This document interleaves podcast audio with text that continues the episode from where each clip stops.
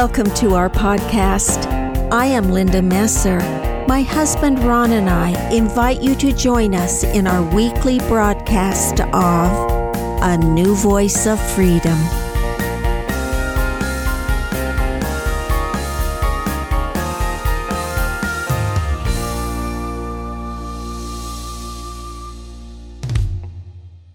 Welcome to season three of A New Voice of Freedom. The podcasts are taken from the four volumes In Defense of Christianity written by Ronald Keith Messer. This podcast is part of a series we call Poets Corner. Today's feature is from Book 9, Part 23 of Milton's Paradise Lost. Podcast 228 is entitled Temptation of Eve, Part C. In the preface to Book 9, Milton presents the following abstract the serpent, now grown bolder with many wiles and arguments, induced her at length to eat. Eve innocently followed the serpent, not even considering that the serpent was guiding her to the tree of knowledge of good and evil. Up to this point, the serpent had not revealed his real intent. He led her to think that it was the fruit of one of the many other trees in the Garden of Eden from which Adam and Eve could eat freely, including the tree of life. It had not occurred to Eve that Lucifer could come to her disguised as a snake, and she still does not recognize his true character. Therefore, her guard is still down. The tempter, who feels he has been wronged, armed with the courage of self righteousness, grows bolder. She scarce had said, though brief, when now more bold the tempter, but with show of zeal and love to man, and indignation at his wrong, new parts put on and as to passion moved fluctuates disturbed, yet calmly and in act of raised as of some great matter to begin. As when of old some orator renowned in Athens or free Rome, where eloquence flourished, since mute, to some great cause addressed, stood in himself collected.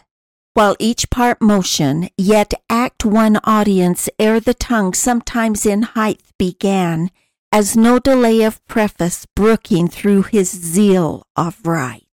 Human nature doesn't change. On one level, Satan knows that he rebelled against God, yet he has convinced himself that his rebellion was just, and God is in the wrong for denying him the throne. Milton draws a parallel between Lucifer and ancient Roman politicians, who were so caught up in the zeal of their cause and the eloquence of their own language that they believe their own lies. So standing, moving, or to height upgrown, the tempter, all impassioned, thus began. O sacred, wise, and wisdom giving plant, mother of science, now I feel thy power within me clear, not only to discern things in their causes, but to trace the ways of highest agents, deemed, however, wise. Satan, of course, is lying. Satan has no body and cannot eat the forbidden fruit. He is an immortal spirit and can never die. But of course, he is speaking through the serpent, so his true character is not detected. He appeals to flattery. Queen of this universe, do not believe those rigid threats of death. The phrase, rigid threats of death, is remarkably deceitful. It merely suggests that she won't die immediately. Then Satan resorts to a bold lie. Being a spirit, he is not subject to death, but Eve is. The fruit of the tree of knowledge of good and evil will change Eve's immortal body to a mortal body. Adam and Eve were forbidden to even touch the tree, for its very touch brought death into the world. We tend to overlook a very important issue. Adam and Eve, though made of flesh and bones, were immortal. They were vegetarians. The fruit of all the other trees in the Garden of Eden could be eaten without consequences. However, their bodies were such that the fruit of the tree of knowledge of good and evil interrupted that immortality and made their bodies subject to entropy and to death. There's another condition that we must consider. Adam was actually created outside the Garden of Eden. The finer details of the story of his creation are not given. After his creation, he was placed in the Garden of Eden. In Genesis, we read, And the Lord God formed man of the dust of the ground and breathed into his nostrils the breath of life, and man became a living soul. And the Lord God planted a garden eastward in Eden, and there he put the man whom he had formed. That is significant. God is the God of temporal law and the God of spiritual law. He created the earth and man. But everything God does, every creation is first created spiritually. Again, we turn to Genesis. These are the generations of the heaven and of the earth when they were created, in the day that the Lord God made the earth and the heavens. And every plant of the field before it was in the earth, and every herb of the field before it grew, for the Lord God had not caused it to rain upon the earth, and there was not a man to till the ground. But there went up a mist from the earth and watered the whole face of the ground. All living things have a spirit, flora or fauna, and even the earth. Otherwise, they would not have life. That means that all living things are governed both by temporal laws and by spiritual laws. Temporal laws deal with mortality. Spiritual laws deal with immortality. By being created from the dust of the earth outside of the Garden of Eden, the body of Adam had the potential for both mortality and immortality.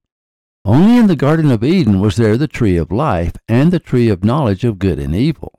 And out of the ground made the Lord God to grow every tree that is pleasant to the sight and good for food, the tree of life also in the midst of the garden, and the tree of knowledge of good and evil. Apparently, there were no other trees like them on earth, but they were trees with actual fruit not symbols, as the tree of life spoken of by John the Revelator in the book of Revelation. Eve was created inside the Garden of Eden. However, her creation was a very strange story. And the Lord God caused a deep sleep to fall upon Adam, and he slept. And he took one of his ribs and closed up the flesh instead thereof. And the rib which the Lord God had taken from man made he a woman and brought her unto the man. And Adam said, this is now bone of my bones and flesh of my flesh. She shall be called woman because she was taken out of man. As a result, Eve has the same genetic makeup as Adam. We need to distinguish between a resurrected body and the immortal body of Adam and Eve. A resurrected body can never die. There is no forbidden fruit that can change a resurrected body to a mortal body. It is resurrected forever and cannot be recycled. The way we live on earth determines the glory we receive in the resurrection. That is why this life is so important. A resurrected body is as immortal as the spirit. The bodies of Adam and Eve, though immortal, were subject to mortality. They were subject to certain conditions.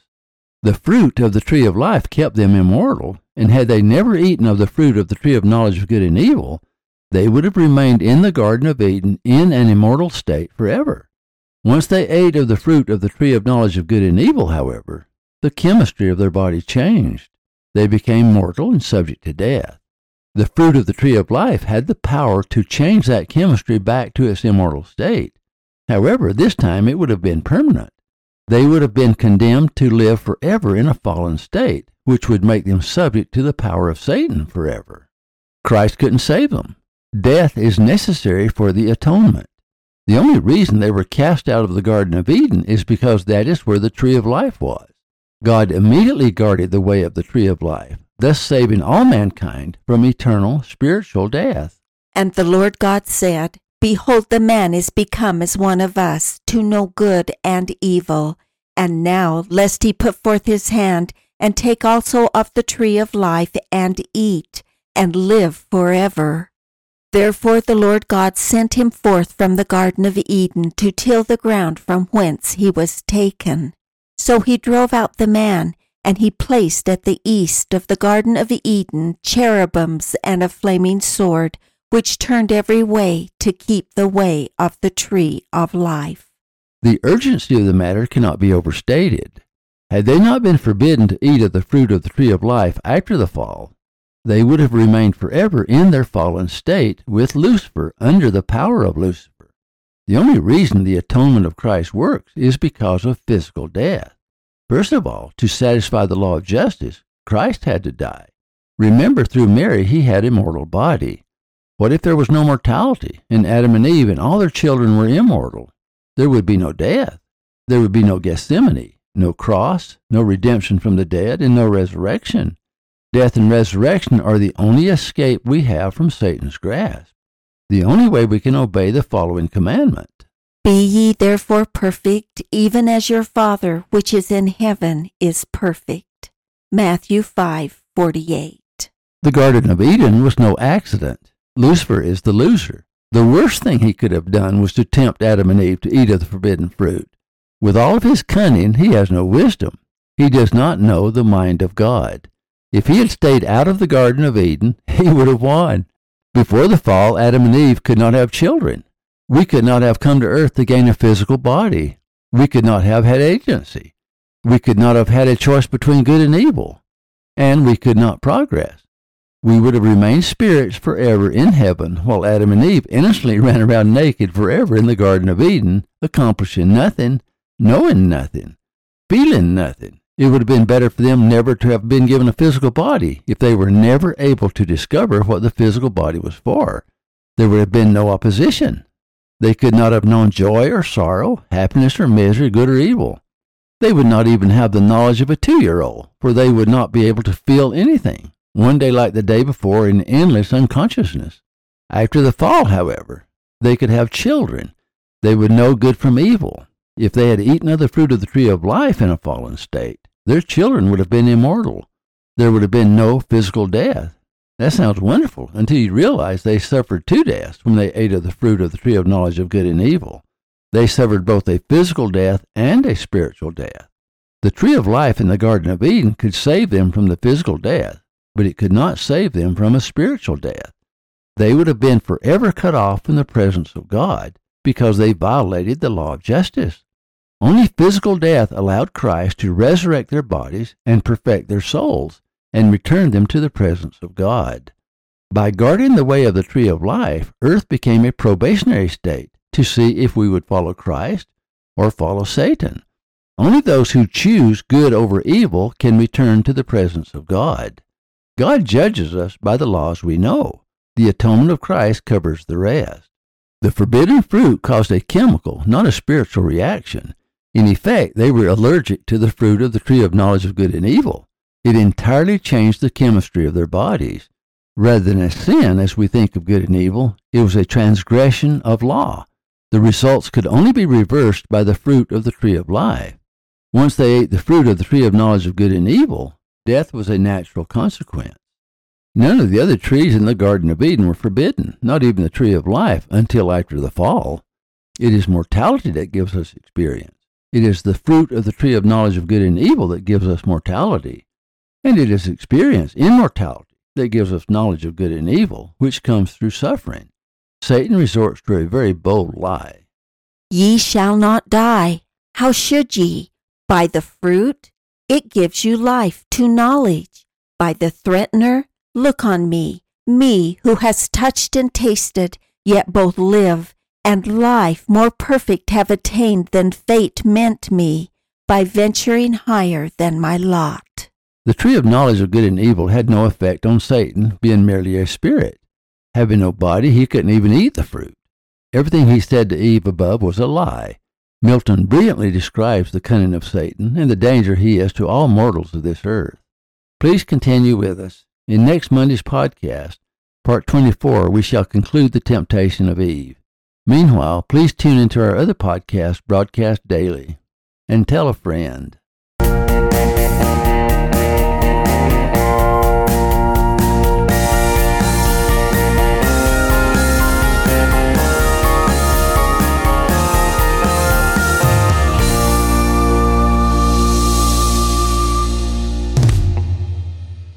Thank you for listening. Watch for our next podcast.